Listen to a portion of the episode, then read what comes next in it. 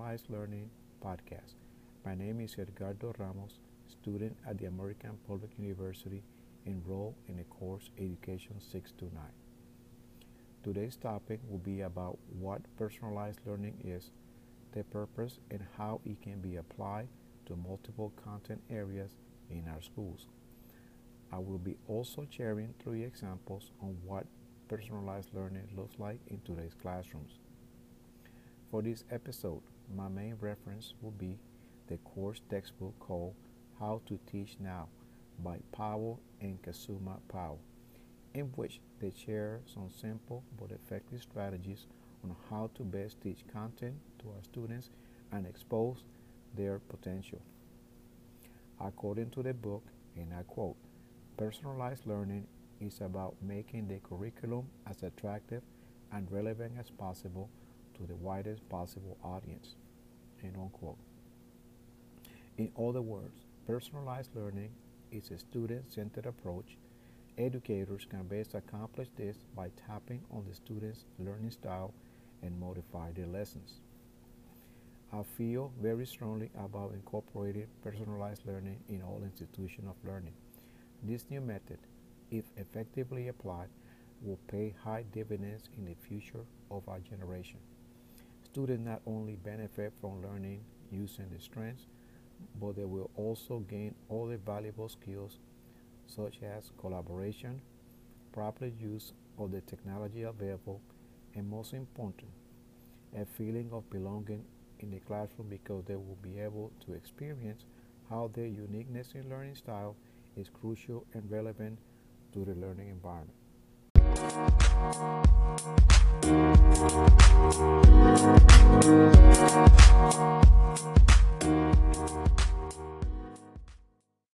Welcome back to the podcast.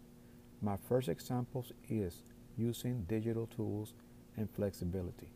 As educators, we need to embrace technology and use it to our advantage to make student learning relevant and our profession more enjoyable.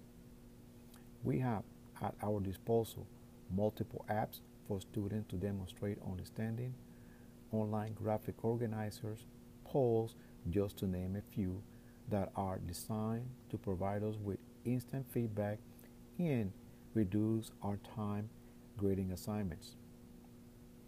The second part of this first example is flexibility, giving our students options on how to demonstrate what they have learned will not only encourage but will help them develop creativity and in turn empower our students in taking ownership of their learning.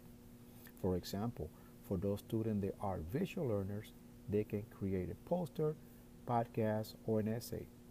Another part of creating a flexible classroom is seating arrangements.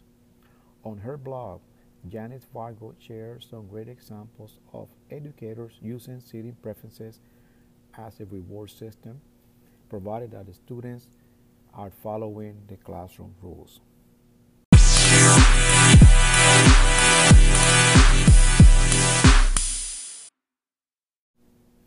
Personalized learning is not difficult to implement.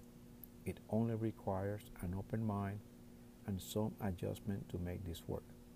Always be mindful that this approach is stu student-centered instruction and if applied correctly, it can make our jobs as educators simpler.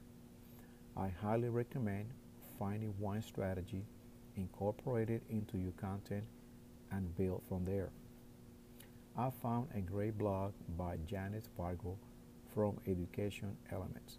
In her blog titled Six Examples of What Personalized Learning Looks Like, she shares videos, photos from educators around the country that we may find useful. The three examples that I will be talking about are number one, using digital tools, flexibility, and pace. Number two, collaboration and creativity. And number three, grading conversations.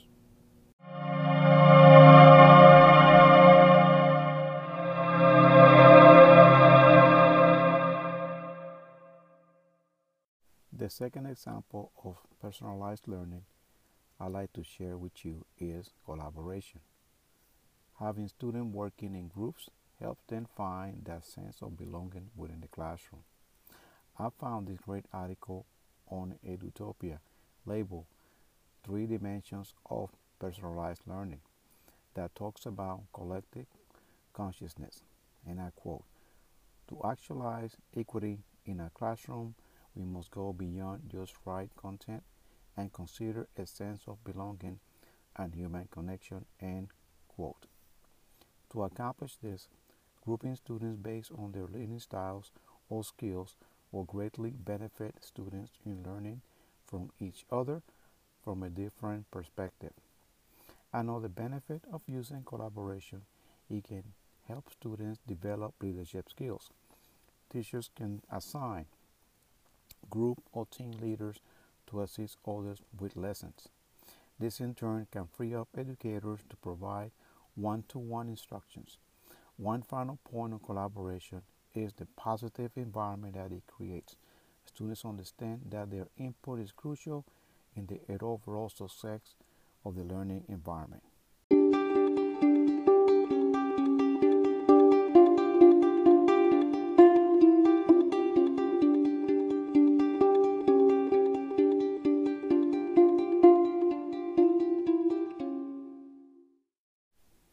The third and final example of personalized learning is grading conversation. Every student is entitled to know what is expected from them. They also need to know if they are moving in the right path in meeting the intended goal and finding out if there are any underlying circumstances that might prevent success. Asking students to reflect on their progress it is a great way to place the responsibility to the student. As a bonus, it can open the door to establish positive connection with the students. In closing, this is a transformational period in our education system. The demand to demonstrate progress for both the student and educator seems overwhelming at times. Incorporating personalized learning seems like a viable solution to level the field for the student and educator. With some intentional effort, collaboration, and application of current technology tools, this will be a game changer in our classrooms. Last year, the pandemic brought out the best in teachers and students. We were able to use all available tools to teach content. It was not great at first, but we got better as time moved. I feel that personalized learning is a valuable and indispensable strategy to implement.